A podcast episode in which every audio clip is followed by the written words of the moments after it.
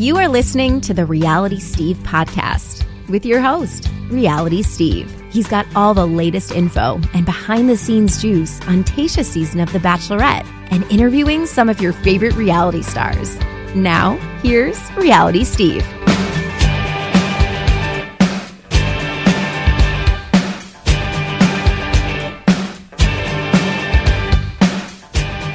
What's up, guys? Welcome to podcast number 211. I am your host, Reality Steve. Thank you all for tuning in. Got a great show for you this week. One of my favorites that I love bringing back. I want to say this is her third or four, fourth time on the show, if I believe. It might even be five. Gosh, I need to go back and check. Anyway, former Bachelor contestant, briefly on BIP. It's Jacqueline Trumbull. We'll get to her momentarily. And before we get started, today is a big day in Reality Steve podcast history because on December 4th, 2016, was my very first podcast.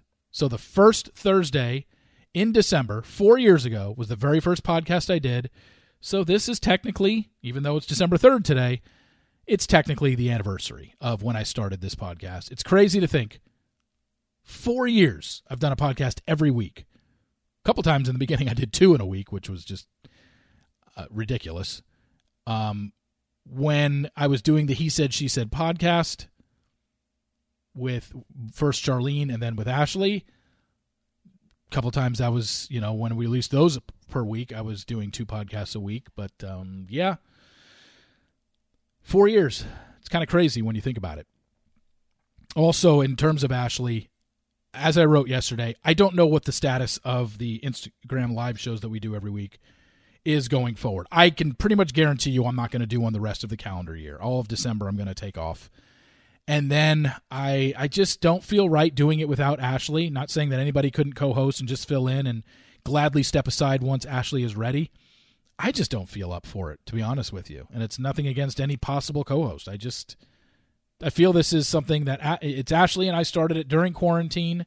It's been a lot of fun, and I just feel weird doing it without her. So definitely through the end of the year won't be any Instagram lives.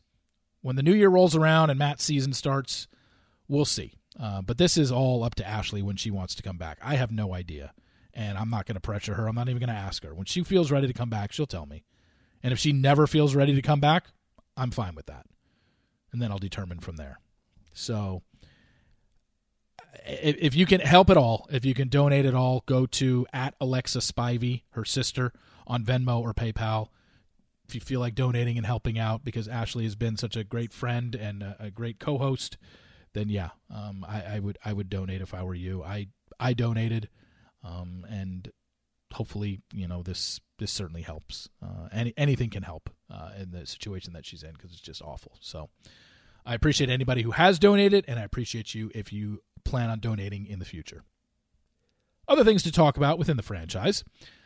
Um, what else has been going on? Obviously, I, I, revealed some stuff this week. The Men Tell All. We kind of have an idea now of when it is airing. Well, we do know it's going to air on Monday the 14th, which means there are three episodes that air after the Men Tell All episode airs, which is very different from past seasons because usually the Men Tell All airs the week before the finale when there's only two guys left. But we know, as I reported, none of Tayshia's final four guys, Ivan, Brendan, Zach, or Ben, appeared at the Men Tell All. And, as I reported yesterday, only nine guys attended total. And I gave you six of them, and I think uh, Blake Moynes is definitely one of them. I can't believe I left that name off. I knew he had gone. And uh, knowing now that Riley lasts till top seven, my guess is Riley is probably the other guy there, and I think Chasen. So those are your nine. The six I gave you yesterday in yesterday's column, which I guess I could pull it up real quick, uh, real quickly. So the six that I know that were there were um, uh, Jason, Yosef, Demar, Ed, Bennett, and Noah. I can tell you that Blake Moynes was definitely there. I'm pretty sure Riley was there and Chasen was there. Those are your nine guys that uh, were on the Men Tell All. But yeah, it airs Monday, December 14th. That's our first Monday episode of the season. So next week, the 8th. And then we have Monday the 14th, which is Men Tell All. and then Tuesday the 15th, and then Monday the 14th, or Monday the 21st, and Tuesday the 22nd, and then we're done with Tayshia's season. But uh, yeah, so that's the deal uh, for Men Tell All. Um, if you want to go check out, you know, what I said about Easy, that's in yesterday's column as well. As for the Tayshia thing, I'll just reiterate. I know that it certainly looks like an engagement ring in her picture. Was it done on purpose? Was it done accidentally? Did she accidentally spoil her season? Whatever the case may be. All I know is what I've been told. And um, I have not been told that she got engaged at the end of this thing. And um, I don't know why she would be wearing an engagement ring if that's the case. Could be a ruse, could not.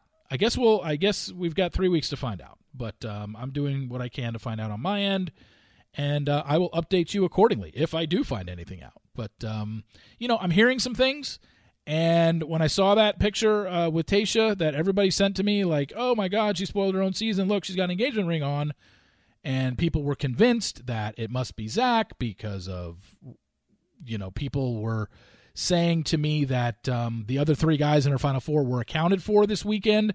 Zach was the only one to not post anything, so that must mean she was him. It not must mean anything. It could mean. It's just speculative at this point. All I know is this. That's not what I was told, and we kind of just go from there.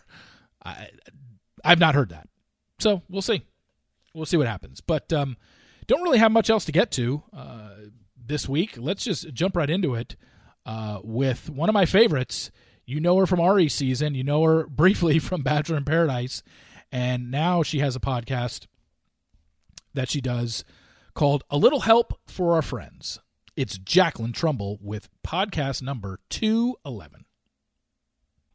All right, let's bring her in. She, uh, you first saw her on Ari's season of The Bachelor. Then she briefly appeared on Paradise. I couldn't even tell you what season because it was not memorable, and I'm sure she wants to forget it. And then you can now hear her on her own podcast, a little help from our friends podcast.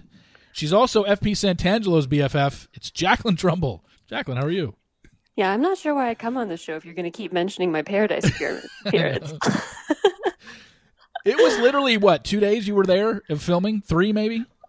Oh, I wasn't even there three days. I don't even know if I was there for 48 hours. Really? It was that short? That's right. Yeah. You, you came in. Who did you end up going on it? Because everyone that comes in comes in with a date card. Who did you end up going on a date with? Kenny King. Oh, Kenny King. That's right. And then he just ended up picking somebody else at the rose ceremony. Correct. Yeah. Okay. That was it. That was it for Jacqueline on Paradise. uh, You know, my bachelor appearance wasn't so bad. You know, I know. I mean, your bachelor appearance was way longer. Um, Uh-huh. so okay, let's let's back up here before we get into any of that, and let's start out with um, you had an anniversary that passed recently. I did You put one it, year. You put it on your Instagram of you and your boyfriend have been together a year now. So I, for people that don't know, why don't you kind of explain how that came to be and what happened? what? How it came to be that we lasted a year, or how No. we met, or No.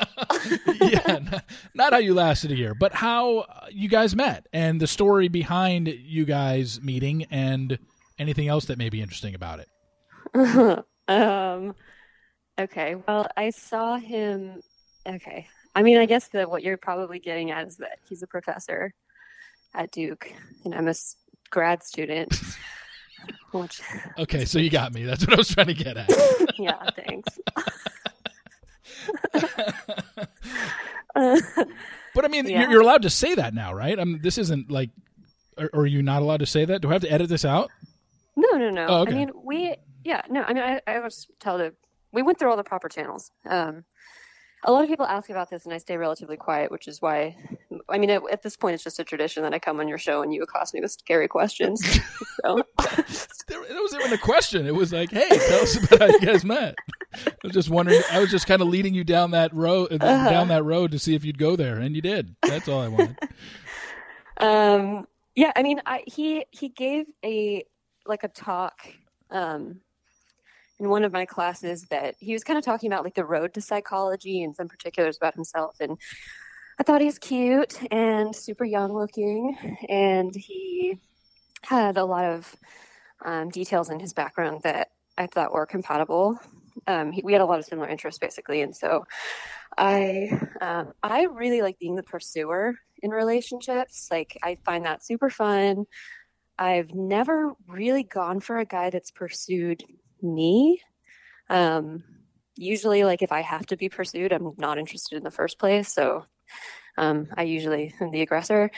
So I kind of like hatched a plan with my cohort. We're all very excited about this and slid in his slid in his DMs because he I found out he did intellectual humility research, which I'm very interested in because basically what that is is you know you might think that you have really good ideas and that you're really smart but you also have enough humility to know that people who disagree with you also have really good ideas and are really smart and you know you don't know everything and i think that that's something we should probably encourage these days. Um, so i found out he's doing that work and so i just asked him about it and thought you know worst case like maybe i could do some research with this guy. And then we just super hit it off and had kind of a soul connection and just had so much in common and we were able to you know talk for hours and that made it really easy to kind of figure out that there was attraction and interest there before we ever actually like dated or kissed or anything. So we looked up what the policy was and we went straight to hr before anything happened and they were awesome. Like i never knew that i would like administrators so much but they were really thoughtful and we they took it all the way up. I mean we were we were talking to deans and um, they created a management plan just to make sure that there's no sort of ethical violations. We can never do research together. We can never be in the same class together. Um, he can never be on any kind of like committee like my dissertation committee or anything like that. We're also in two different kinds of psychology so there's not really any overlap anyway. He's a cognitive psychologist. So, um, yeah, I mean, wow. Duke was cool with it. Obviously, there was some gossip and drama, but um, we did, you know, we did we acted in accordance with the policies. policies so. I was going to say, what a professional way to go about handling a relationship, as opposed well, to just trying to s- sneak around or something. Because I think, I mean, honestly, I think most people in your situation probably would just be like, "Hey, let's just, you know, bang it out and just not tell anybody." You know, I, I mean. Uh, that's the way yeah. I think most people would handle it, especially well, you're not. I say college kids, but you're not a college kid, so. Right. Why. I mean, I'm yeah. I'm 29. He's 38. Um, you, you know, I mean, he's he's one of the youngest faculty. I, I think a lot of people have a lot of opinions on workplace dating, in particular this kind of dating. Yeah.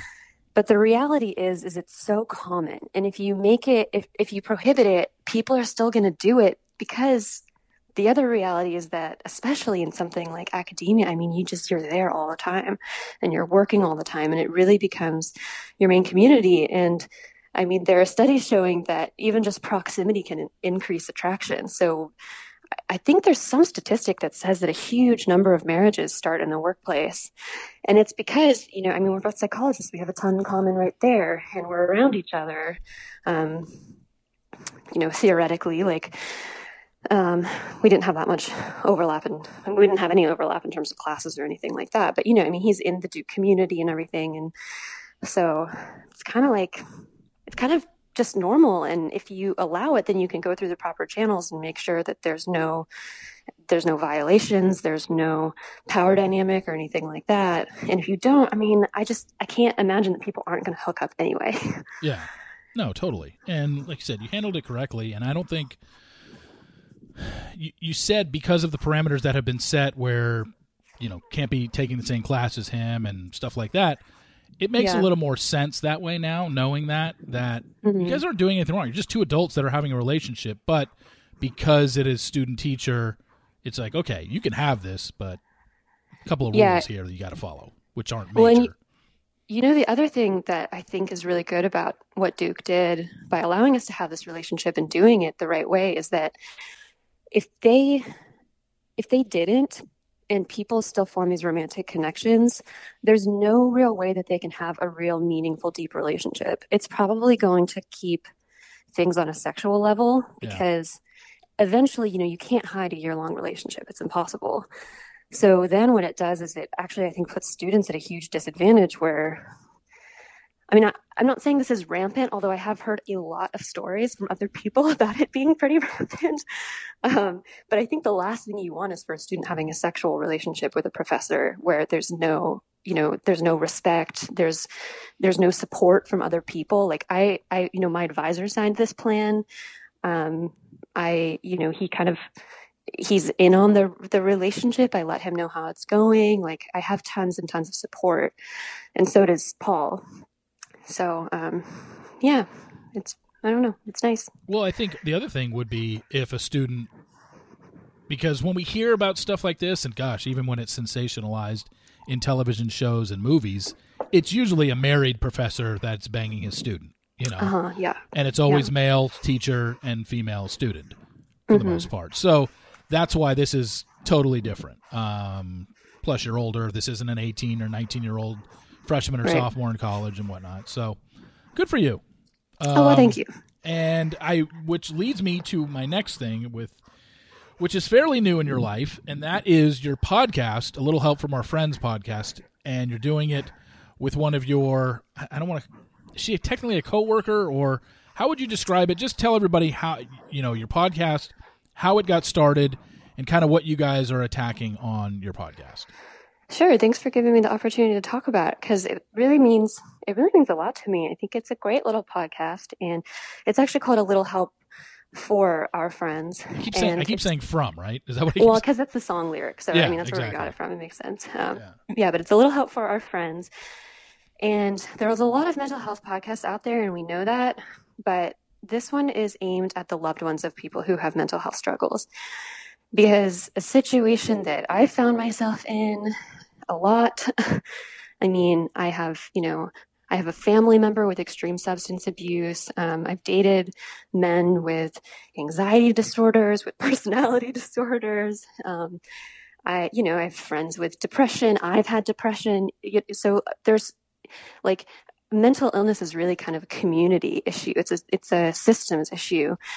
And it's not just the one person experiencing it, it's everybody around them who's also kind of experiencing it vicariously. And it can feel so lonely and frustrating to watch someone you love suffer and not know how to help. And it can feel really lonely and frustrating and painful and scary to, you know, sometimes be in a relationship with someone who has severe mental illness and not know how to look out for yourself and not know how to set boundaries. So basically, we bring in experts. We give um, we give skills, usually from a therapy called dialectical behavior therapy, which is a behavior for or a, a therapy for borderline personality disorder.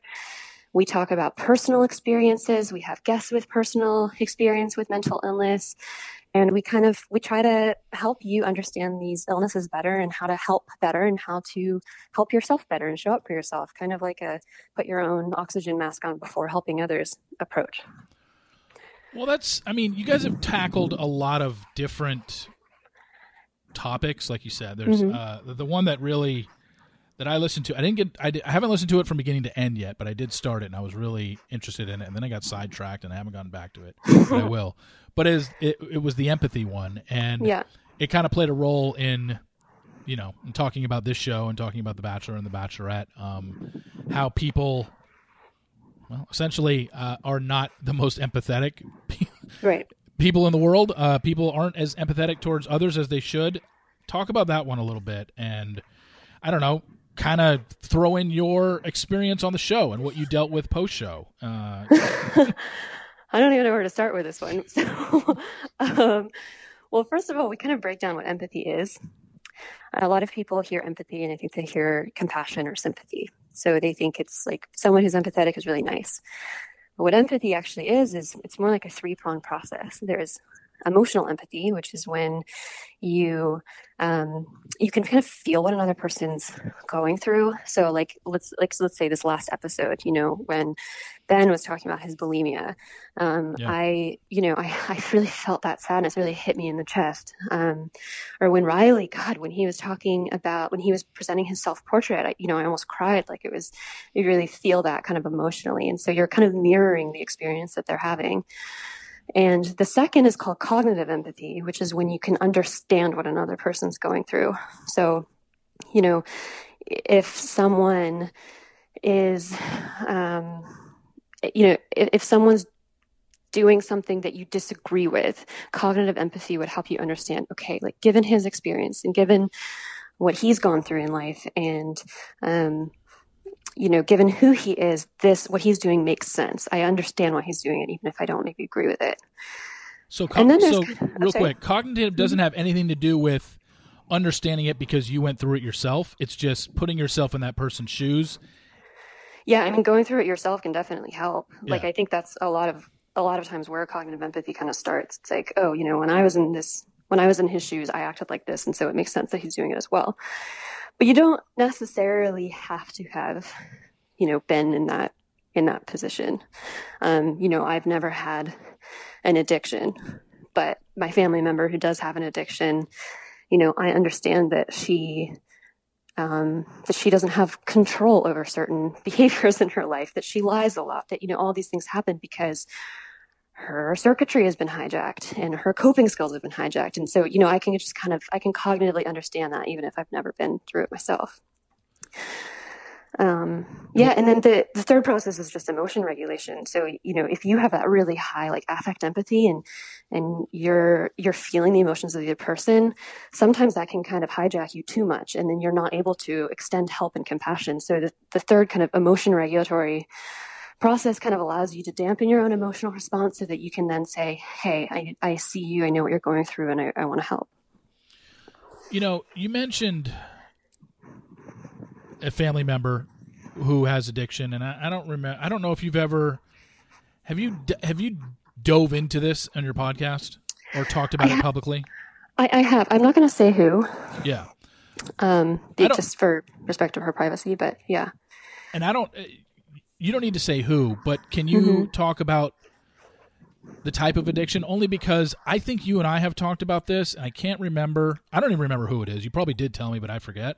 Um, mm-hmm but the actual the what they're addicted to uh, mm-hmm. uh, after seeing Zach's story on the show yeah. this week, I think it's somewhat similar. Am I right?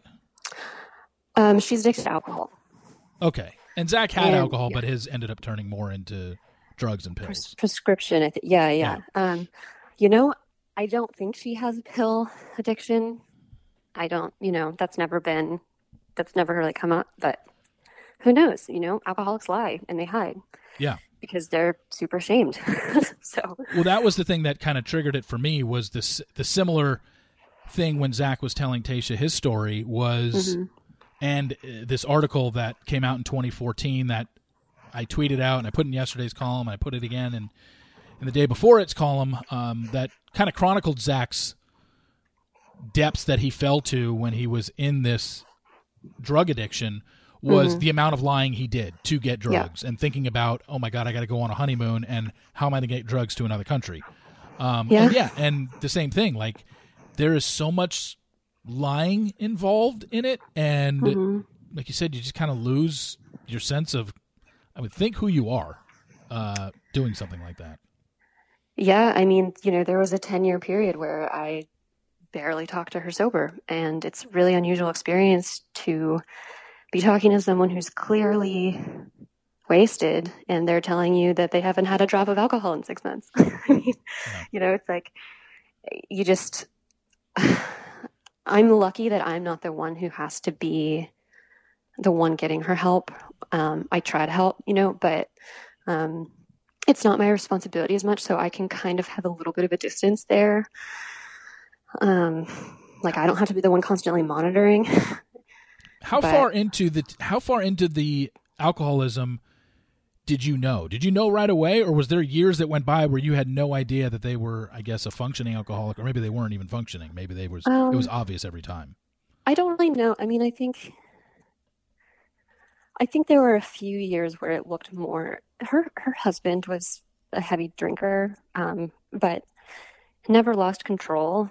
It was just sort of a drinking culture, and mm. so you know, it, it was kind of, it, it's kind of easy to disguise alcoholism when day drinking is just part of the part of the social experience. Mm. And so a lot of just like alcohol use ramped up, but there's just there just became such a sharp difference where then it was like she's sleeping half the day and her personality has completely changed and she doesn't look the same. And mm. yeah. And then it's like oh I can't, this isn't even something you can remotely ignore. Well when you heard zach telling his story to Tayshia did any of it resonate with you? Did you were like yeah i can yeah, yeah okay. Totally. Yeah. I mean I love to have Zach on my podcast. like, it's um, yeah, I mean, it's it's what I really like about Zach and what I felt. I I wish that I don't know. I wish there'd been a little bit more conversation around it, but what I really like and respect about Zach is that he was so far deep in it and then he got out. Like recovering from this shit is so hard. And he did it. Like he he recovered and now he's using his life to help other people. Um, I mean, that just takes so much willpower, so much strength, and um, it's really, I mean, it's a hard, it's a hard addiction to come, it's a hard disorder to come back from because it really kind of like rewires you a little bit. I mean, the brains of alcoholics and addicts, it's like they, I wish I remembered the actual neurobiology of it, but you know, they start not being able to choose long term reward over instant gratification. Yeah. And so, you know, I mean they start they start lying to people because they can't even they can't choose the long-term reward of sustaining social relationships over the short-term gratification of I need to get this fixed. And so everything you see them do is for short-term gratification and that just has I mean, it just it changes how they are able to cope. It changes how they're able to socialize. They lose relationships, they lose employment. Sometimes they lose freedom. They're incarcerated, which is why I'm so against the drug war. I'm so I'm so against incarcerating people for this. Uh, so it doesn't work. Yeah. So I mean, he just he over he he climbed a mountain, and now he's helping others. Yeah, to say the least. And eight years sober, and you know, it's great for him, um, but it's still. I mean, I don't know anybody.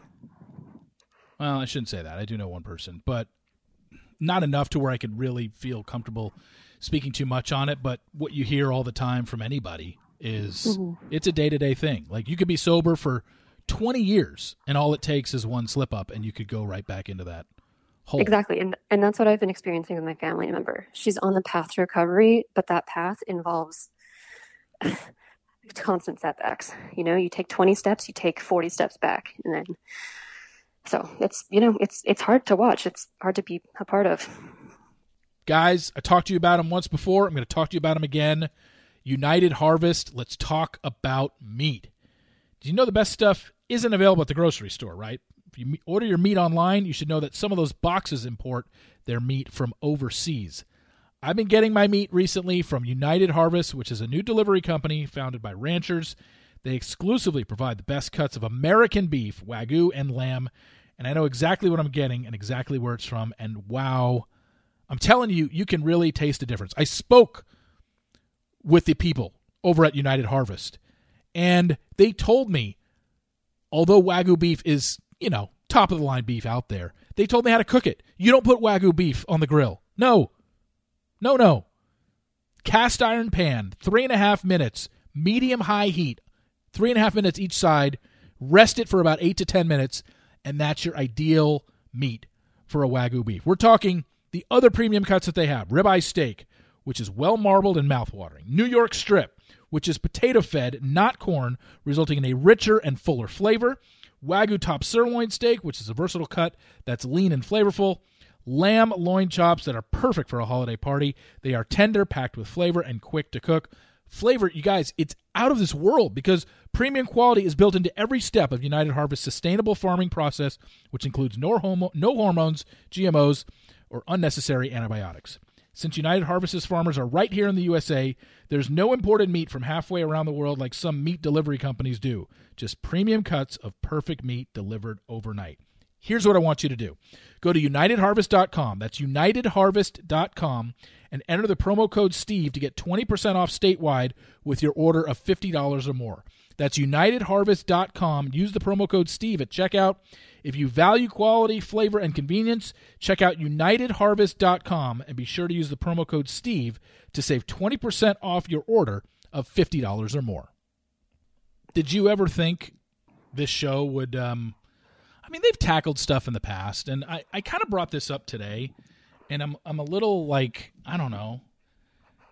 I'm almost look, I give Zach and Ben all the credit in the world um, mm-hmm. for what they've been able to overcome. Uh, ben with an eating disorder for 15 years and yeah. bulimia for 10, and Zach being as bad as he was and as poor of a position as he was in years mm-hmm. ago, and how how deep he got into his drug and pill addiction, and to be able to get out of it. I'm just a little bit. Um, I'm more put off by the show aspect of it, which is every season we get people with these backstories, and it's almost like if you're just a regular person who grew up, you know, whatever, middle class family, no issues, you didn't have uh, divorced parents, you didn't have drug or alcohol abuse somewhere in your family, and you're you're happy with the way things are in your life now, you almost come across as boring on this show. It's yeah. you know, and it sucks for those people because if you because you know how this show is and you know how producers get with tragic backstories. They anybody that has a tragic backstory, whether you think you're going on this show and I'm like, I'm not going to share that, you 1000% yeah. will. They're going to get you to do it. I don't care if they have to lie to you, they're going to get you to do it. Um, mm-hmm. And it's just, I don't know, I'm just getting tired of it. Not, and I don't want to come across as I'm tired of Zach and and um, and Ben this season. I'm just tired of so many sob stories. You know? Yeah, I mean, it's it's a balance because I really like how we're like obviously I'm going to be happy if we're bringing mental health to the public consciousness you know like I think it's a great service and I like knowing more about these men and I think what I don't love so much is that someone who's healthy and ha- you know has had healthy you know the, the boring person you were talking about yeah they're not actually boring it's just when we go on dates, what we usually do instead of trading life stories, I mean, we do some of that, but normally we trade perspectives. And I don't see a lot of perspective trading on the show. Like, I don't, and this is why it, it can be kind of frustrating when, like, Tayshia's a fine lead, but I have no idea who she is. I don't know what she believes. I don't know, you know, what she thinks about because we don't ever get to see that. It's just like, Ben tells his story. Tayshia has some one sentence long response, and then we move on. And it's like, okay, so you just made Ben bare his soul, and then what did we learn? And like, what did we learn about the connection between these two people? So yeah, it is a little bit of a, a parade of um, bearing people's souls, and I don't know. I didn't have to do that, so I don't know how it feels to be that be in that position, yeah. and if it feels like you've been exploited or not um, because it is for viewers, you know. Sure. Because I mean, and that immediately makes the viewers latch on to um, yeah. certain contestants. Like, oh my gosh, I love it. Because after you know, last week, what was your opinion of her conversation with Ivan last week? What'd you think of that? I mean, I thought. Well, first of all, I mean, I thought Ivan was like a really thoughtful, um, really interesting person, and I thought I was like really grateful to see him give his perspective. From her, you know, I thought it was interesting because she gave a primarily emotional response. I mean, she was overwhelmed, she was crying for a long time. And so it, there we saw at least some kind of, we saw some connection and at least, I mean, like I think we saw, you know, we saw some real connection. We saw two people who have been hurt sitting in that pain. But it's not like we were going to get an extended back and forth that really like allowed us to learn a lot. I mean, but that's the nature of the show. So I don't know. I mean, what do you think about it? I was glad it was brought up because we just never hear about that stuff yeah. ever on this show. The timing of it was good because, you know, the, for those that don't know, and pl- unbelievably enough, plenty of people that have emailed me didn't understand that this show was filmed after um, George Floyd happened. Okay. So I was glad it did. Um, but Ivan asked her specific questions that I don't think she specifically answered. It was. I, agree. What, yeah. What did you? I I don't want to misquote him here because this is the whole point I'm trying to make. But I almost have to remember exactly his questions. But I know that her answers didn't match up, and it doesn't make her a bad person. I just think maybe she was caught up in the moment and didn't know what to say. But I certainly didn't think I learned a lot from her or like you said, I don't know much about Tayshia based off of her conversation with Ivan. I do know that she went to um, you know, she is of mixed race, and she basically went to an all-white high school that um, I'm familiar mm-hmm. I'm familiar with because I grew up in the same county as she did. I know the high school she went to. It is a bunch of upper class white girls. So yeah. I'm sure her experience was, gosh, I'm around people constantly, and you know, high school are your formative years, and she's only hanging around with women that don't look like her. Number one, and don't have probably the same things that she does, and the experience that she grew up with. And so I get that part, but from what Ivan asked her, which I'm completely blanking on now, I don't remember her answering the question. Yeah, I, I mean, I, I had the same thought. You know, like he, I. Well, I remember he asked her how have the how have the events of 2020 affected you, and I think she answered it in the sense that she showed us how it affected her. She had a very emotional. She kind of froze. Um, and I think that that's a I think that that's a legitimate response given I don't know what she's been through, you know, but she she yeah. I, we can imagine that she's been through a lot. Um, I think in that instance, it didn't bother me so much as it does in other instances. Like I really, I kind of felt like the response to Ben was totally lacking. I mean, he he he told her about something that is extreme. I mean, eating disorders are one of the most um, shameful i mean to the individual like i don't find them shameful but people with eating disorders tend to be extremely ashamed. And it's one of the most sensitive disorders to talk about. Um, it's really visceral it's really scary it's really shameful. And to hear and especially to hear a man talking because not a lot of men have you know eating disorders at least that we know of. Yeah it's very um, much more a, a, a disorder that is affects that women, women are more t- likely to be suffering from an eating disorder than men. Sure. Yeah. Um, and her response is basically like, I'm so proud of you for telling me this. It's like, there were a couple other things that we could have said here. I mean, like we, you know, there, there, there could have been a real understanding of Ben, you know, like what was it? What was it like going through that period? What, how did it feel for you? I mean, how did you overcome this? What was it like growing up feeling rejected by so many people so that you had to you felt like you had to develop this disorder, you know? I mean, there's so much to talk about there and instead it was the classic bachelor uh, transaction of bears his soul and then you're so brave to have told me that. Thank you. Almost as if and I think this is maybe also kind of what you're getting at, but it's almost like the contestant owes their soul to the lead. Yeah. Like if like if I tell you this, then you know, th- then I have given my my sacrifice to you and you know how serious I am. When the lead doesn't give them shit all, you know? Yeah. It's like so I don't it's just I don't know. That part is kind of icky to me. Like I wish I wish it didn't feel like, okay, you have given me this information. Now we are good. I can give you a rose. You're welcome. Congratulations. And then we move on. Yeah. It's really, you know, it's such fertile ground for such interesting conversation. But then again, there's editing. Like, I don't know if this is Tayshia's fault. Yeah. To play devil's advocate, she might have responded with stuff. Totally. We just didn't get to see it. You know, we, we have no idea. Um, I do. I do think she tends to freeze though in emotional, like when she was on the wedding date with Zach, she was very uncomfortable and she was holding so much back. Like we didn't see her really say anything about it. So she she does kind of seem like she has this tendency to to not kind of give the vulnerability that she asks for, which is okay. You yeah. know, it's just Yeah, I mean, it's so hard sometimes to talk about this show because if you say like, "Oh God, Tayshia, what an answer! He just bared his soul," and you're like, "Cool, thank you for telling me. Really appreciate you opening up. Here's a rose." And, yeah. then, and then if you attack that, somebody, maybe even her, could come out and say there was more to the story that you don't know. It's like, okay, but I can only go off of what I saw. I don't know every detail that goes on behind this behind the scenes of the show. You know.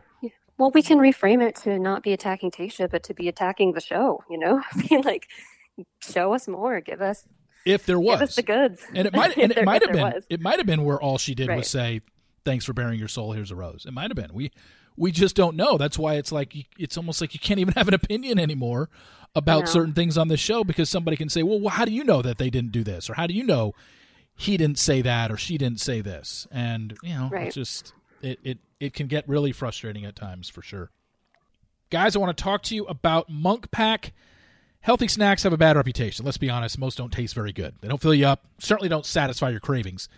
This episode, though, is sponsored by Munk Pack, who has cracked the code when it comes to making snacks that taste amazing but have close to no sugar. Munk Pack keto nut and seed bars contain less than one gram of sugar, two to three grams of net carbs, and only 150 calories. They're great for anyone following a keto lifestyle and the perfect snack for anyone who wants to eat better or cut back on sugar and carbs without sacrificing taste. I can say that for myself. I've never been much of a bar person. Then I got these sent to me by Munk Pack, and I love them. And I am trying to cut back on sugar and carbs because you get to the holiday season, you know, workouts sometimes become more infrequent. You're enjoying the holidays, you just want to lay around and be lazy. Um, so yeah, on the days that I don't work out, I'm trying to eat a lot cleaner, and these Munk Pack keto nut and seed bars definitely help perfect balance between sweet and salty. A crunch from whole nuts and seeds, but still manage to be soft and chewy. They come in delicious flavors like pecan almond, sea salt, dark chocolate, peanut butter, dark chocolate as well. In addition to being keto friendly, the bars are also gluten free, plant based, and non GMO with no soy, trans fat, sugar, alcohols, or artificial colors. They taste incredible. You can't beat the nutrition or satisfaction they provide. I'm telling you. Try it for yourself and you'll see. And we have a special deal for you listeners. Get 20% off your first purchase of any Munk Pack product by visiting munkpack.com and entering our code Steve at checkout. To get started, just go to munkpack.com. That's M U N K P A C K.com and select any product. Then enter the code Steve at checkout to save 20% off your purchase. Munk Pack, good food you can count on. We thank them for sponsoring this podcast.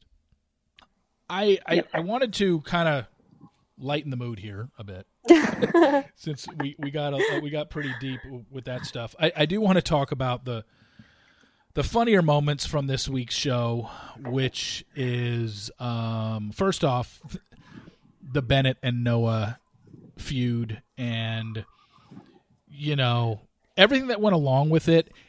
It it really was kind of similar to me to the Becca and Tia argument from your season, where it just was like two people that, you know, they don't. I don't. I don't think Bennett hates Noah. I don't think Noah hates Bennett. I just think when you're in that situation, especially in your, in a bubble where there is no traveling involved this season, and your focus is on one person, and you're doing the same interviews every day with the same producers. There's just going to be people in the house that rub you the wrong way. It doesn't mean you hate them. It just means like, uh, okay, and you know them again today. Um, Yeah. And I'm sure that's the way it was with Tia and Becca because they seem to be fine now, and I think they are. Maybe not. I don't know. I don't know. But um, but th- their argument and their debate to when it was down to five women and it was basically who's going to get that fourth hometown, Tia or Becca. It was just, well, I don't think she's here for the right reasons. She's not old enough. She hasn't been through enough, and you know, it's kind of what Bennett is saying to Noah. It's almost the same thing. He's just like, but he's coming across way more condescending to me than than Yeah. than Tia did to Becca. Um, so your thoughts, the same Well, on that, pretty much. Well, first of all, I haven't seen Noah do anything wrong. Like I don't. Yeah. They were last week. Everyone was mean to him. I was like, what is going on? And it was so dumb because he went and he told her. I I don't know when. I don't know. I'm guessing this is producer driven, but like, it's so frustrating when a guy is getting beat up in the house, and he really legitimately seemed to be getting beat up. And then he goes to Tayshia and she's like, How are you? And he's like, Well, actually, I'm not very good because people are mean to me. And And then he's looked at as a that you- tattletale, basically. Yeah, and they're saying that you didn't give me this rose because you mean it. And then she's like, okay, now I'm going to completely throw this guy under the bus and go fuck over like him and talk to the entire house and say what he said. And then everyone was like, you're such a liar. How could you say that? You'll never end up with her. She just gave you that. Ro-. It's like, you're just saying exactly what he told her you've been saying. Yeah. And, but then it was like, Tayshia, why are you making this a t- big deal? Because then she went and gave a rose to Ed, and it's clearly that was producer driven. Yeah. I, I the whole thing. I mean, with Bennett, if you look at Bennett and Noah, I mean, the words that came out of his mouth last night, which is all we can go off of, clearly yeah. very narcissistic, self-absorbed, totally. condescending. Like I went, you know, you can make the jokes about, oh my God, Bennett can't stop talking about the fact he went to Harvard. Mm-hmm. But but yeah, because he keeps saying it and he keeps bringing it up and using it in his arguments as to why he doesn't think Noah will win. He thinks Noah is beneath him. You know, for him to say last night that having a conversation with someone 11 years younger than you, that's like me being 25 and having a conversation with a 14 year old. Uh, no, I'm no, it's sorry, insane. it's not the same thing. A 14 year old is not nearly as well developed as a 25 year old. You know, talking to a 36 year old. Sorry, you know. yeah, just... I mean, Bennett seems like. I mean, I don't know. I haven't seen like a ton of sophisticated thinking or arguments from him. He's just an asshole. Yeah. to know it at least. And if, uh, if, a woman did that shit on this, I'm the last person to call sexist. But if a woman kept bringing up that she went to Harvard, she would be destroyed. Oh, by, she'd be eviscerated by by social yeah. media. Yeah, yeah, and that's the thing. Like he's getting a, I guess he's getting away with it because you know women think he's hot and he's got a really sharp draw jawline. I guess I don't know. I mean. T- take away. I mean, just take away his. Like, I mean, I guess you could do that. This for a lot of people in the franchise who seem to get the benefit of the doubt, but take away. There are obviously there are plenty of people out there that think Bennett is a really good-looking guy. If you were to take away his looks and put him on a scale looks wise that he was like a four or a five, and he did exactly what he did on last night's episode, he'd probably be getting way more heat than he is. It's yeah. you know you're making excuses because you think he's hot, and that shouldn't be a reason you make excuses for somebody who literally is going after Noah. And look, I get that the gift before the two on one date was completely producer generated. He didn't think of that mm-hmm. himself, and somebody convinced him that would be a good idea. But you know, ultimately, it is on you, dude, to maybe be yeah. like, I don't think this is a good idea to present him with a book on emotional intelligence and then tell him he's deficient in three of the four qualities of emotional intelligence. And um, yeah, I mean, I can attest. The producers don't make you do anything. Yeah. Maybe the lead they do. I don't know, but it's not like I was ever forced to do anything on the show that I didn't want to do. You know, I mean, and at the end of the day, even if they do encourage you to do something, once you're there in, you know, in the scene, you don't have to go through with it. No one's forcing your hand. So I know. I but there is there is this whole notion of I don't know what you want to call it, playing the game, which is yeah. you kind of, while they are not forcing you to do it, they are making it seem like if you don't, there are going to be consequences. So it's almost like they're forcing you to do it. I mean, I don't know. I, I wasn't. I, maybe I you're not a good example. yeah, I'd be interested to talk to like Becca from my season or someone who was Kufrin, more, Kufrin or Martinez. Uh, Martinez, sorry. Yeah or or Krystal, you know, someone. Becca was so naturally entertaining and good with the camera that I'm not sure how much producers like needed to encourage her, but I was not someone they were making airtime deals with. Like Yeah. they, you know, they weren't trying to prop up my airtime because I was entertaining. I feel like there's two routes you can go with a show. One is you can go to win the show, so you concentrate on your relationship with the lead and you stay out of drama. And then you can go the airtime route, where you cut deals with producers, you do what they suggest. You know, you you beef up the drama and the entertainment factor in the early episodes, and then you'll probably get eliminated. But you'll get a lot of Instagram followers, and you'll get to see yourself on TV, which is cool. so, And it so se- yeah, I, and it seems like Lauren from your season now, Lauren Mm-hmm. Luyendyk, went the route, uh, the first route, which was I'm just here to win. Totally. She didn't involve herself in anything. She barely got any camera time outside of the dates that she was on. So Mhm. it seemed like you know, and that was, and you know, and it ultimately ended up leading to her quote unquote winning. Um, but Mhm. yeah, I mean, I, I just, I, I get when contestants, certain contestants from the show will say producers don't make you do anything, but they kind of do. you know, I mean, if, if they're telling you, if, if they're telling you in an ITM, which I know that you've heard this story, that, um, you know, I'm not, we're not going to let you go to sleep until you give us this soundbite. They're basically Yeah, they're, they're basically making you do it. Yeah, that that that's true. Yeah. That is true. Yeah. So so yeah, they are. Um, I, but yeah, but uh, you also have to take into account the people that actually say that from this franchise. Which people are saying producers don't make you anything?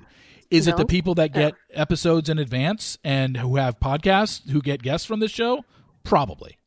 Mm-hmm. You know, those are the ones that are, are, are kind of sticking up on production side that, that say that. But we all know what happens, and you know, I mean, it, it's different every season. It's different for every contestant. Some contestants they just push more. contestant. Yeah, Yeah, because they didn't do that shit with me. yeah, and that's what I'm saying. Like you were someone that did not have to deal with any of that producer manipulation. Yeah.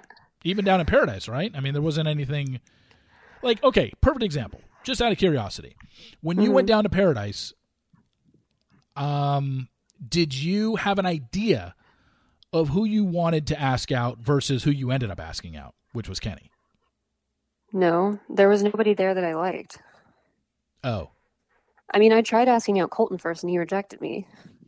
oh, that's right. But I didn't really want to go out with Colton. I mean, it my, that was not a very good. I don't think that was a very good male cast season. I don't even remember. I mean- mean, I can't remember who was. I'd have to look at the. What was that? That was season five, right? Uh, yeah. Yeah, Yeah. that was the second to last one we've had. Okay, so uh, season uh, I'm just gonna pull it up real quick on on uh, Wikipedia and just look at some of the guys' names on this. All right, let's see here. Wills. Oh, he's cool. I've never met him, but he seems cool. I think he was gone by the time I got there, though. Yeah, I mean, Kenny was awesome. Like, I'm super glad I went out with Kenny. But I mean, the other, the four people I got to talk to were Colton, who, as it turns out, is a stalker. Um, Eric Bigger, who was dating someone at the time.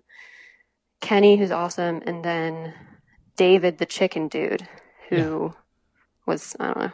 yeah. And then the other, like the other single person was Chris, who Chris Randone. And he, yeah, he wasn't single very long. He had just gone out No. with Tia and then immediately latched on with Krystal. Um, but yeah, some of the names from your season: Kenny, Leo. God forbid anybody got involved with that guy. Uh, Right. David, Connor Obrochta, who is now like just a reality show whore, just does every reality show appearance he can. Uh, Mm-hmm. Benoit. Oh God, Benoit went down there. I totally forgot about that. But you were. Are you sure we're talking about the same season? yeah, I'm, re- I'm reading off the cast uh, from season five. Just le- reading off the guys: Colton, Benoit, uh, Eric Bigger, uh, Grocery Joe, Diggy, John Graham, Robbie Hayes. I mean, sh- he showed up late, and then uh, yeah. uh, Kevin Wendt uh, with that, you know, Astrid's fiance, Yeah. Camille, uh, Jordan Kimball, Chris Randone, and then your guy, your guy from New Yeah. Zealand, Jordan Yeah, yeah. huh. Which was you know that was you guys ended up you know briefly having a fling after that but you never saw him on that show right you No. were never there at the same time as him No. yeah did he did he dm slide you is that how you guys got involved? No, I DM, DM slide him. Oh, that's DM right. slid him. DM Yeah. We, I mean, we were going to Burning Man. I was just like, oh to this that's guy. that's right that's right Yeah. um okay so yeah i mean look I, I think it just like you said it comes down to different individuals and you know i think i think we know who are the ones that kind of play the game when it comes to this show and who are production's favorites throughout the year. Um, you know it it happens. And i just thought the bennett noah whole thing just was silly like you said because it was really over a lot of nothing and nothing we don't haven't seen before a hundred times before on the show. It's just like, okay, he's the younger of the guys and uh, he's one of the youngest in the group, but he's getting attention from Tayshia because she gave him the group date rose on a group date he wasn't even a part of. And, you know, it's just like, okay, this Which there's nothing normal. wrong with that. I mean, it's all so dumb. Noah, I I like Noah. I think he's cool. I mean, I will say, like, I think some of the extremely manipulative remarks that Bennett makes are kind of interesting to watch. But I hope Noah doesn't get sent home on this. I mean, Do you, do you I don't want know. do you want to know the spoiler, Jacqueline? um, sure. No, she keeps Noah over Bennett. Oh, good. Okay. So, yeah, and and gosh, just watching it last night, you're almost like, how could she not? You know, granted, she wasn't there for that whole argument between Noah and Bennett, but the last thing we saw her say is, "What is this gift? You know, what is this doing here?" And I'm sure he's going to have to tell her. This, the whole thing was stupid. Oh, here's a bandana. You know, here here's mustache socks. Here's a book on mm-hmm. emotional intelligence. It's like, oh my god, that I already wore, by the way. yeah. Like, how did he think? How did he? I, I guess he wasn't thinking, but good God, for a guy who went to Harvard, he did not think ahead of how that was going to come across on television. There was no other way for that to look other than you look like a condescending asshole. You know? Well, which is funny when you're giving someone an emotional intelligence book. Yeah. And I, apparently he's wrong. There's more than there's five parts to emotional intelligence, not four. That's so, funny. so it wasn't even right about that part. So yeah, that's what I'm saying. Like it was almost like producers were throwing this to him, and he didn't even really bother to research it. And um, yeah, I, I just don't I don't buy his act at all. Um, and I'm glad he's going home. But I feel I feel bad for saying he's not that smart. He could be really smart. He just doesn't seem super secure in his intelligence, I guess. yeah, and it's very possible. And we, we're not gonna we don't know. We're very surface level as an audience on what Bennett Right. is all about. Very surface Right. level. I don't know. I mean, he's a super successful guy. I'm sure he's yeah. It's just Maybe a lot of insecurity. maybe we'll get to know more about him down in uh, in Paradise because he absolutely Oh, sure. one thousand percent will be down there, unless. And this is the next point I want to talk about. I brought this up jokingly. I had actually texted you about this over the weekend or something like that, whenever it was. Um, that I had heard. In fact, I know that there are at least three guys from this season, and I'm not going to name names. I don't want to throw these guys under the bus because I don't know them, uh, know who they are personally, but I know the names of who did this. But there are three guys that have already reached out to other alumni from this show and asked how do they handle all the women that are DM sliding them right now. One even going as far as to say, "I've gotten so many nudes, I don't know what to do. I don't know what to do with it." Um, it's it's funny. It's it's a really interesting dynamic of this show because we know it happens. This isn't the first season that it's happened. This is kind of the first season I've heard about the guys openly asking alumni, "Dude, what do I do?"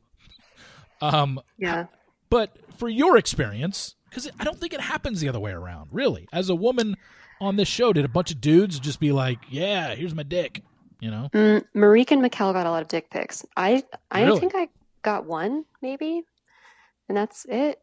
Um, I know Kendall got one at least, but it's not. I mean, it's not like I don't think her their inboxes were like flooded with them.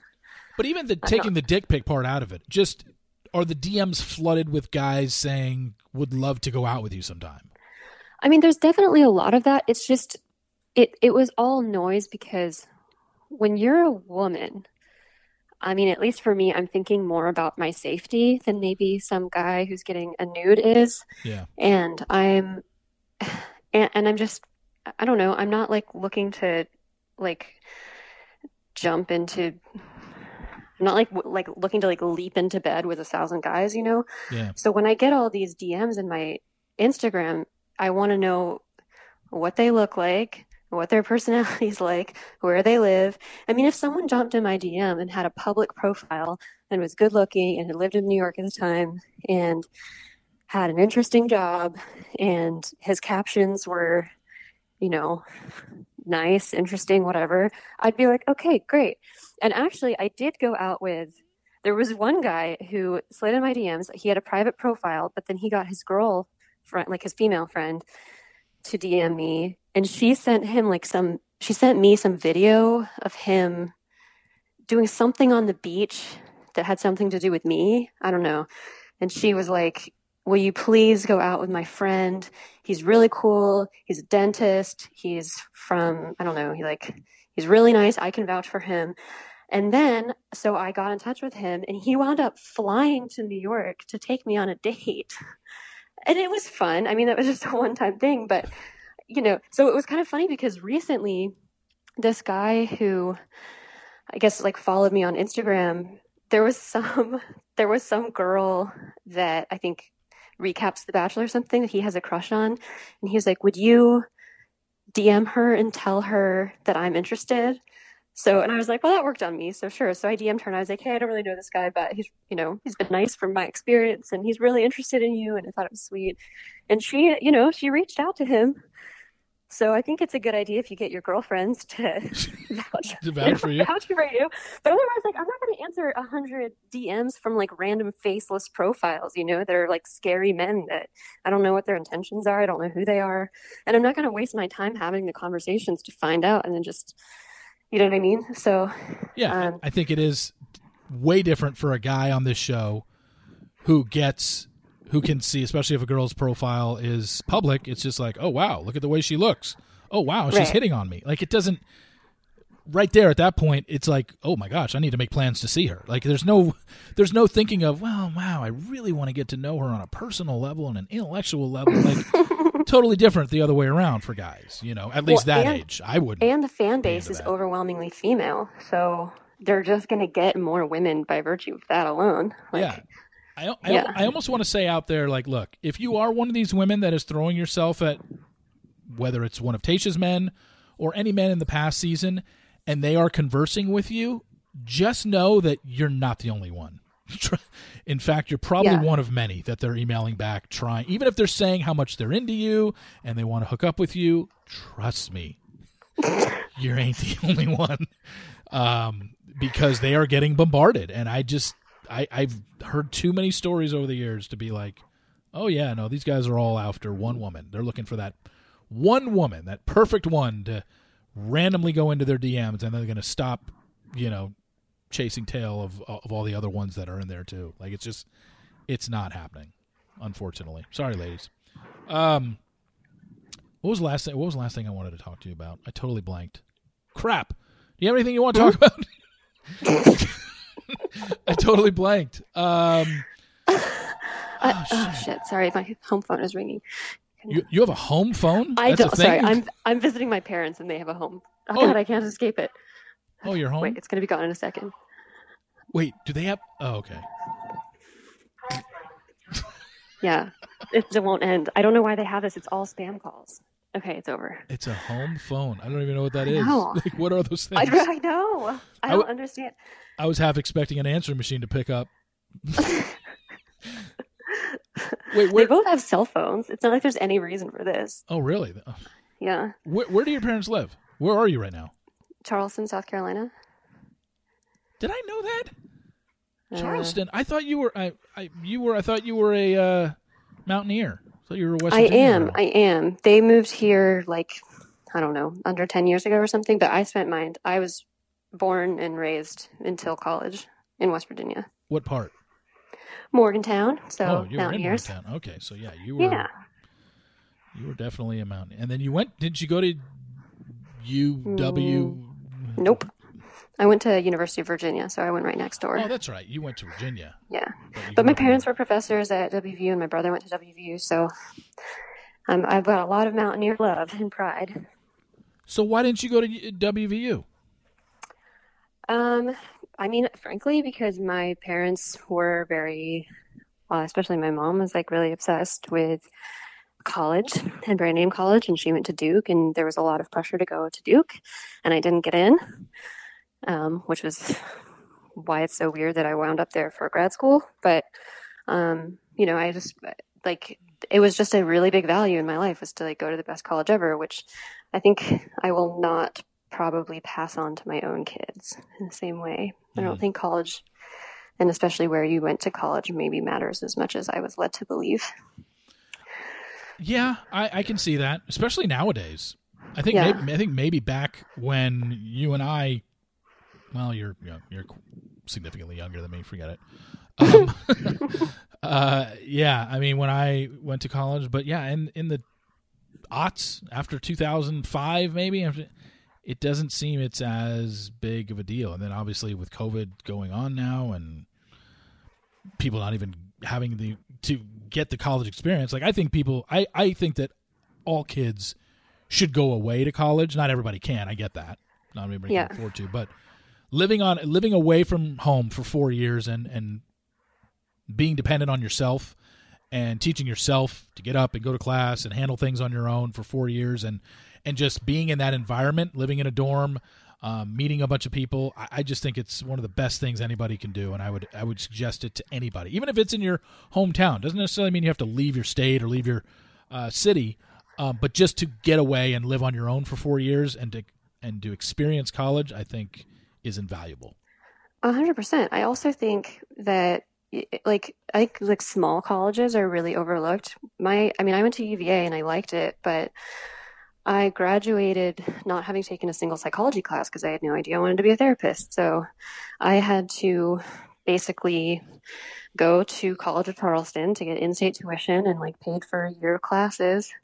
And it was an awesome experience. Like the professors were the one teaching the classes, not TAs. Um, a lot of individualized attention. I was able to get ahead really easily because I was motivated. And it's like, you know, but College of Charleston isn't you know, promoted in the same way as these larger universities are. So, whatever. I mean, I just, I think people should make these decisions considering things like finances and fit instead of brand name. Oh, for sure. Yeah. I mean, I went to a small college. We had less than 5,000 undergrads. And mm when, when I got into my junior and senior year, you know, my classes in my communications major were no more than 15 people. Um, yeah. So it was great. I mean, a lot of individualized attention, and it was great. Never had even my intro to psych classes in college were, yeah, they were a hundred or so, but it wasn't like auditorium seating where freshman intro to psych at a public college you have a thousand people in your class. Like, I never would have gone. Yeah. I never would have gone to class if that if I went to a school like that. I just couldn't. I I had to go to a small school, or else I would have really probably been in trouble. Yeah, I didn't do that well at UVA. I got like pretty average.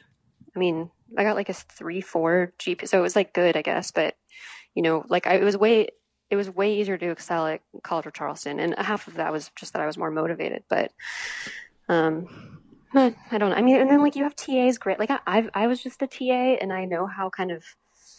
I don't know. I kind of want to put out a PSA to all young college students that if you get a bad grade on something, it may be because your TA was given like a day to grade 50 finals and like it was given a vague rubric and had to do their best, you know? It's just, uh, I don't know. Yeah. No, it's, I had this conversation with, uh, who was it? Was it Olivia a couple weeks ago on the podcast? Can't mm-hmm. remember who I was having it with, but I was just talking about like, yeah, I just have no interest in ever going back and sitting in a class. I haven't been in a classroom since I graduated college in 1997. But I said, you know what? I think I would be almost now.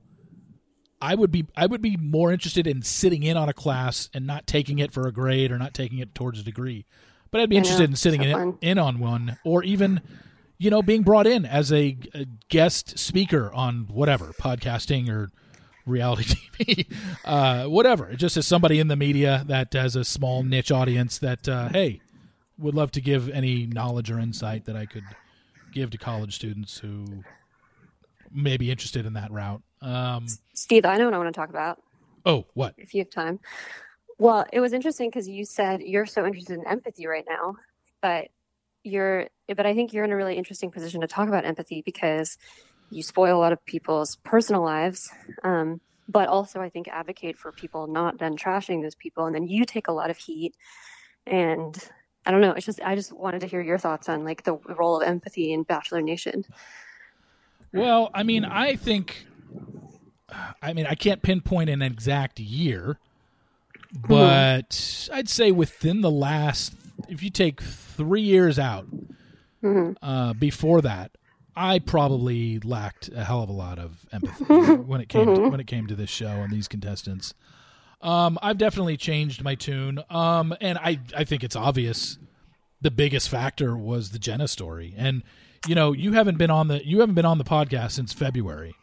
Yeah. And it was literally a couple weeks after I talked to you when I, and the last time you were on the podcast was when you and FP came on together back mm-hmm. in February. And literally two weeks later was when I got that call Damn. or email from Jenna. Um, yeah. telling me about, Hey, this is my situation. This is, everything. And um, you know, I was open to listening to her, and you know, it it's the biggest mistake I've ever made. Uh, uh, you know, I I can give away a wrong spoiler. There's there's a difference between giving away a wrong spoiler, um, yeah, than than doing what I did with Jenna, um, mm-hmm. which was just not enough background checking and not enough research, and I should have been way more thorough than I was, and in the process, really fucked things up for her. And so I I made it as bet. I mean, at that point, after everything that had happened and Jenna came to me a year and a half later, the only thing I could do at that point was what I did, which was give her a voice on the podcast. Oh, that was huge. de- Yeah. delete everything that I ever wrote about it and Mm-hmm. and just say I'm sorry. I, I I people still give me shit to this day for it. Anytime I say Yeah. anything about a contestant, well, well, how do you know, Steve? You were wrong about Jenna. It's like, look, I don't know what you want me to say at this point. I've done what I can to correct that mistake. I'm trying to be better. That's it. Um, yeah. it's just um, it is a fine line because we get I get in a situation where I get told numerous things every season about numerous contestants, and now it's just come down to picking and choosing what is relevant to the show and what uh, do I think people should know. When I hear somebody say that, "Oh my God, I had sex with that guy a week before he left for filming," f- three years ago, I probably would have posted that. Now I don't give a shit. Like, it's like I'm sorry. I mean, if he did that to you, I, it sucks, but that's not a story for me anymore. I can't post that because I'd be posting that nonstop with the amount of stories like that I get about the guys, or even I think the, I had sex women. with someone three weeks before filming, so I'm glad you don't post that anymore. yeah, I mean, I just it, it's it's be, but three years ago, for whatever reason, I guess either I wasn't getting it as much or it wasn't as common.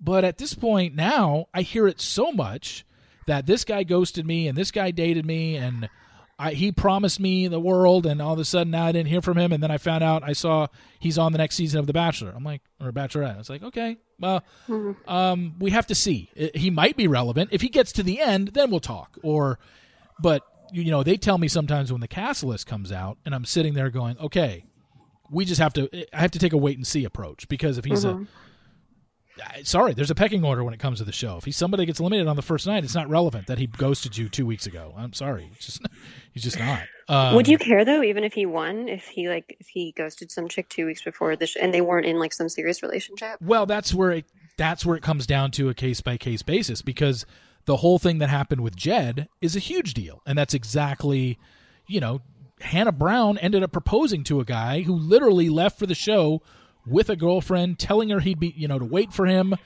She, I, I guarantee if Hannah Brown knew that during filming, she never would have proposed to Jed, or she never would have allowed Jed Wyatt to be her final one. No way. Yeah. But I couldn't. I mean, obviously, I don't have that access to Hannah Brown during filming, but that's why I went with that story and put that woman on my podcast because she needed to tell her story about how bad it was. It wasn't just like, oh, him, him and I were kind of seeing each other. This was a guy that literally texting her as he was getting on the plane, texted her once he landed in LA saying, wait for me. Like, there's a difference between what Jed did and I guess some of the other randoms that are just like, yeah, I was hanging out with her, and maybe I should have been a little more open, but I wasn't, and you know, kind of went on the show. But yeah, I mean, it's it's for me now, as opposed to immediately running with it or just be like, oh wow, this is good stuff. Now it's mm-hmm. turned into a case by case basis of how relevant is this, how serious were was the couple, and was it more than just a hookup, or you know, I mean, to to be honest, even if people are saying, "Well, how do you know, Steve, that what you did to Jenna?" It's like good. You should have that skepticism when you read something like this. Like, it's. I would rather, you know, even if you post something that's true, like I like personally do not give a shit about people's personal lives. Like, you know, if if you had a girlfriend up, up till twenty minutes before the show started, whatever. Like, as long you know you broke up and she knows what you're doing, whatever. Um, but it's like even if that's true, what's the point in a bunch of rabid fans just like then going and piling on them? And I mean, Jed's like, people were coming up to his family members and screaming at them, Yeah. you know. So I think it's good to just be like, well, maybe I, I don't actually know if this is true. And I, you know, don't have to take this so seriously. Like, God, I was looking at the comments on Claire's photos. ugh, I like really I've never met Claire, but I really think she's great TV and I like I really hope she works out with Dale because I think she wears her heart on her sleeve and um, she believes like everything she says so much. Um, and I, I'm just watching this pylon and these comments, and I'm like, why do you care so much? Why did you wake up this morning and think to yourself, I think I'm going to make someone's day worse today. I think I'm going to go hurt someone. That's what I'm going to do with my day. Yeah. No, it's So- it's it's amazing the toxic bachelor nation that we are now that that we're now a part of just because I don't understand the pile on mentality, and I get it if something negative comes out about somebody, but it doesn't mean you have to cancel them publicly. Just, I don't know, cancel them in your own head. Just be like, I just don't want to think about that guy or Yes. think about that girl. You don't have to go write mean shit on their Instagram page or DM them, even if you don't want people to see what you're saying to them.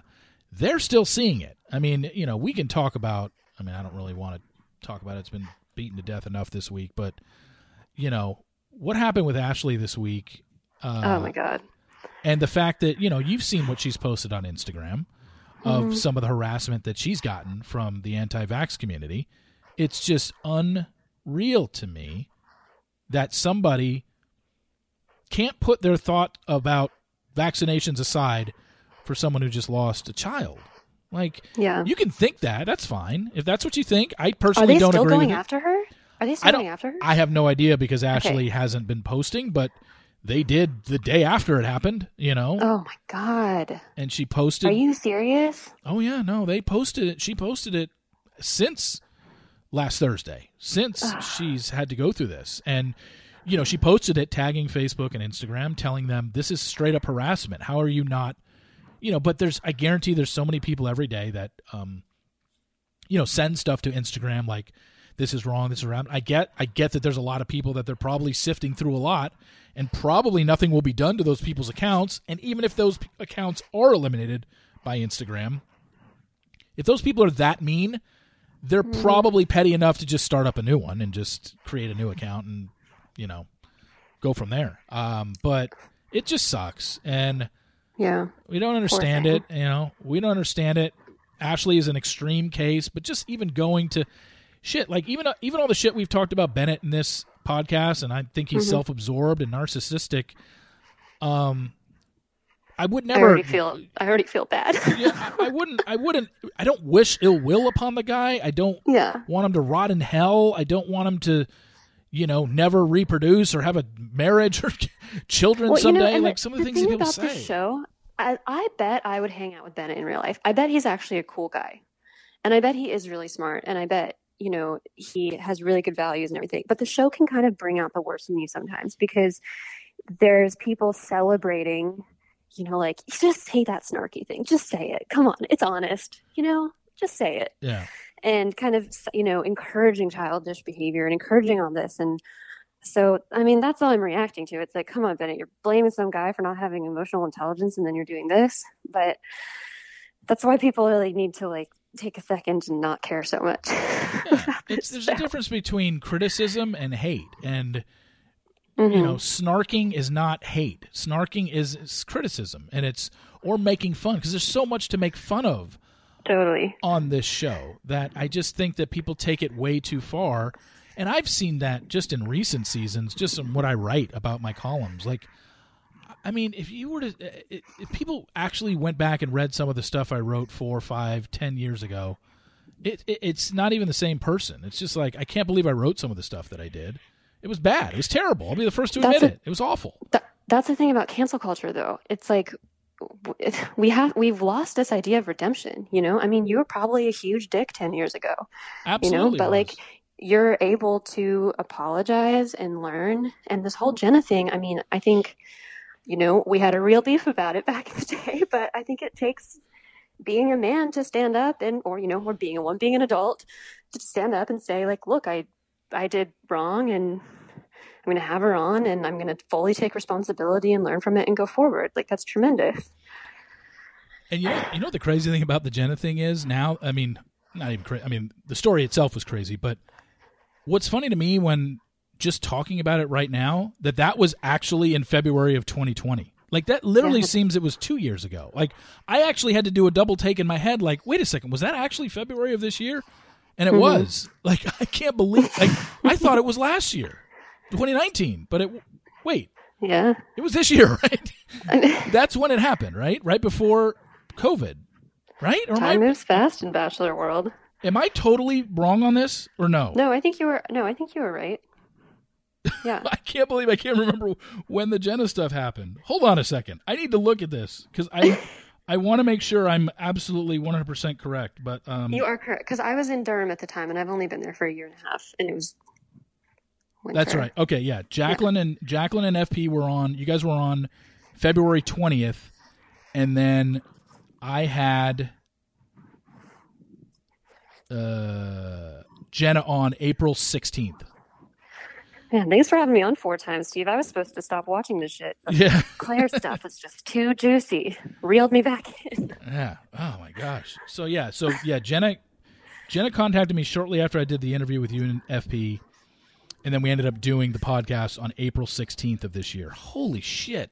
That literally seems like it was a year and April eighteenth of sixteenth of twenty nineteen. that was during the pandemic that I did that with Jenna. Oh my gosh! Wow. Okay. Um.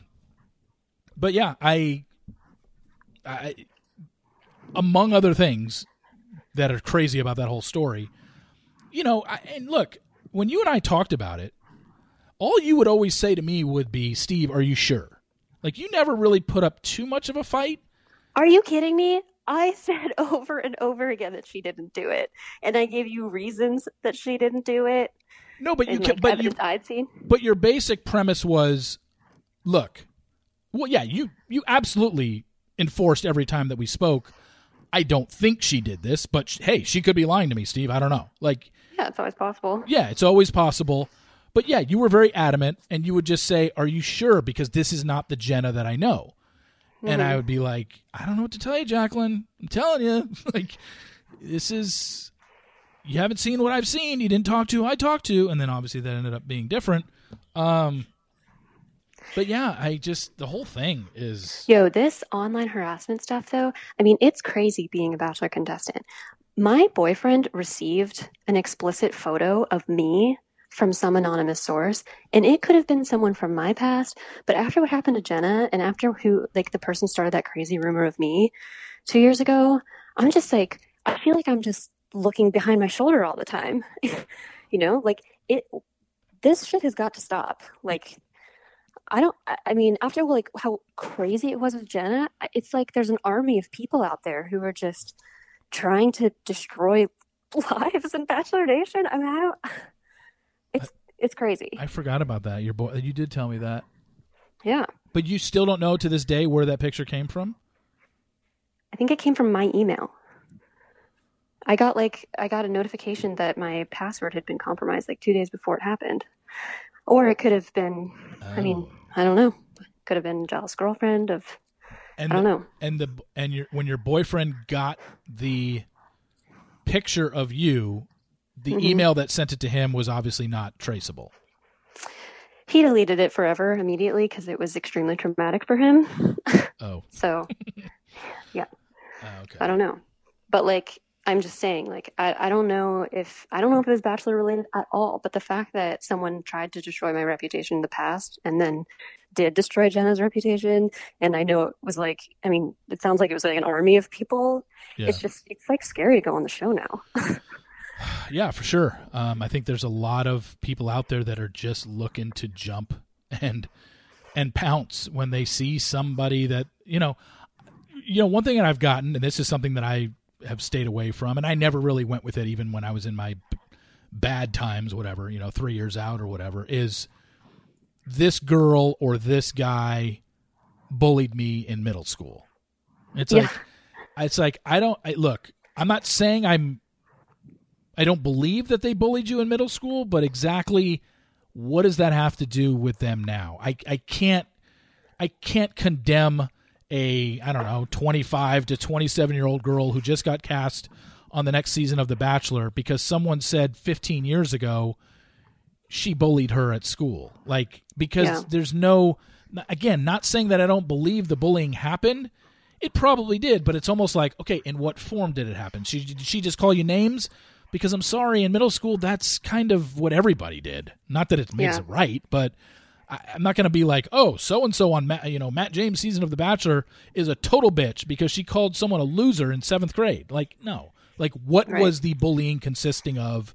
And then most of those people obviously to this day can't prove it. So it's like well i don't what do you want me to do with this? Like i'm supposed to cancel this girl or tell or tell my giant you know niche audience oh by the way this girl that you might like on Matt James season, yeah, she pulled a girl's hair in, in sixth grade. You know, it's like I, I don't I don't know. You know. Well, it's also like, okay, so she did a bad thing. What about the good things she's done? You know, I mean, it'd be interesting if we had a call the pros and cons. Like, okay, you know, she fucked someone three days before coming on the show, but also started a charity helping whoever. You know what I mean? Like, it's this culture now where we become the totality of our of our um, bad behavior, and it's like, but we're we're much much much more than that.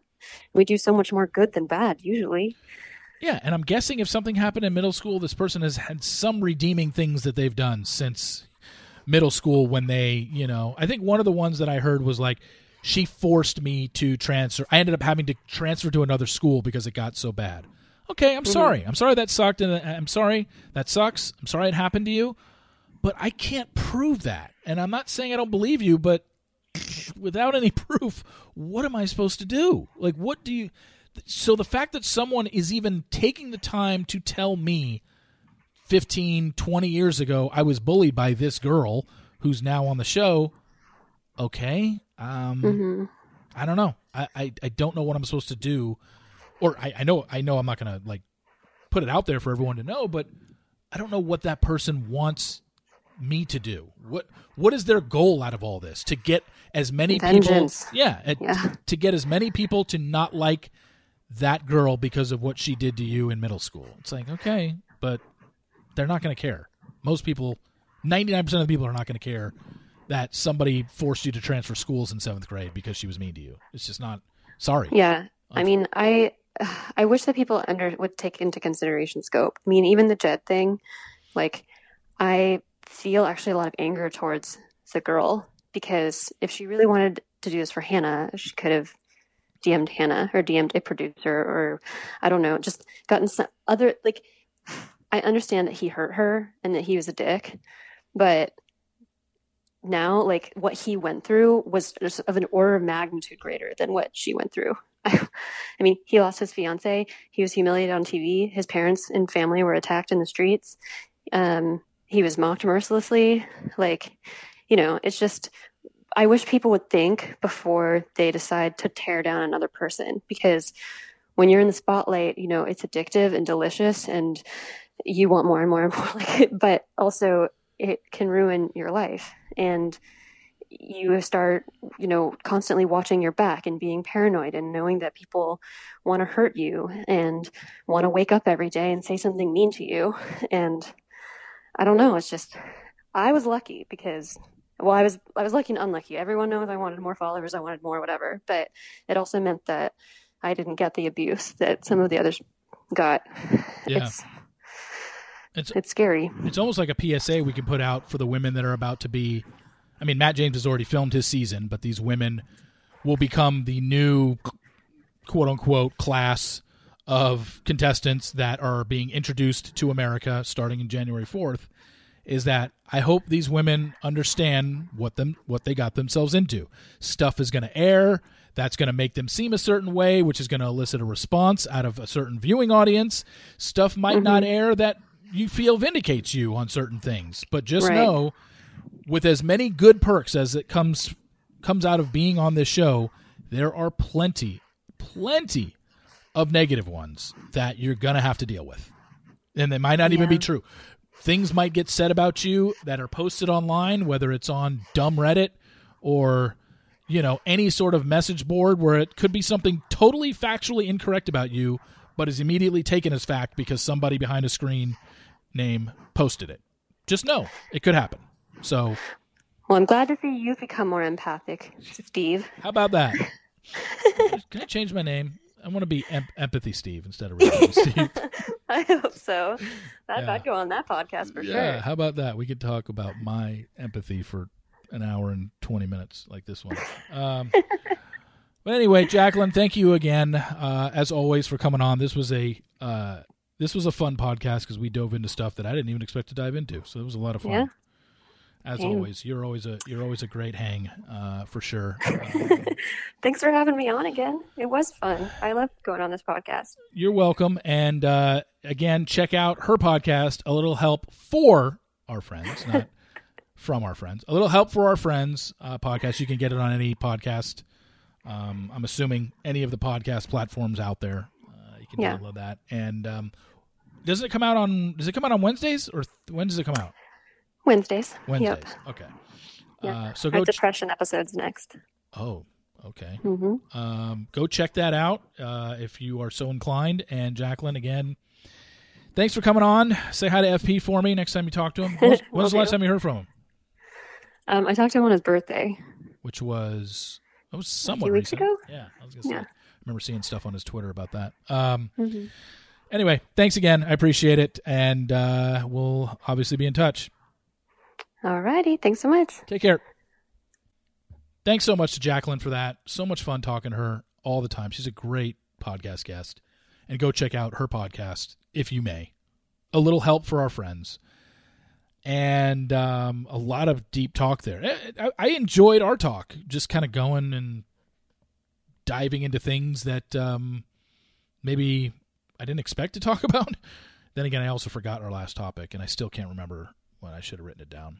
I, th- I had most of my stuff written down for this interview, and I just completely blanked on the last topic. But anyway, thanks again to Jacqueline for coming on. Thank you all for listening. Please rate, subscribe, and review in Apple Podcasts. We will be back next week with yet another podcast. Oh, by the way, did you realize? I did say it at the beginning of the podcast, but this is the four year anniversary of the Reality Steve podcast starting. Crazy. December 5th, 2016 was my first one, if I'm not mistaken. Let me uh, scroll here real quick. Oh, crap, Steve. What are you doing? Oh, see all episodes.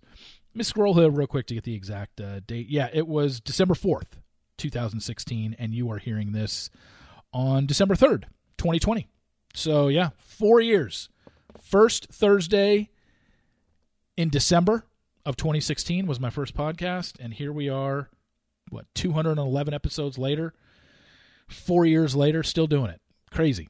Thank you all for listening. You guys make it uh, successful. Uh, it's the best. Uh, it's it's it's great to hear feedback on the podcast personally, whether you email it to me or DM me on Twitter or Instagram. That's the best way to hear it um, because uh, the comments on uh, Apple Podcasts, I don't really see them.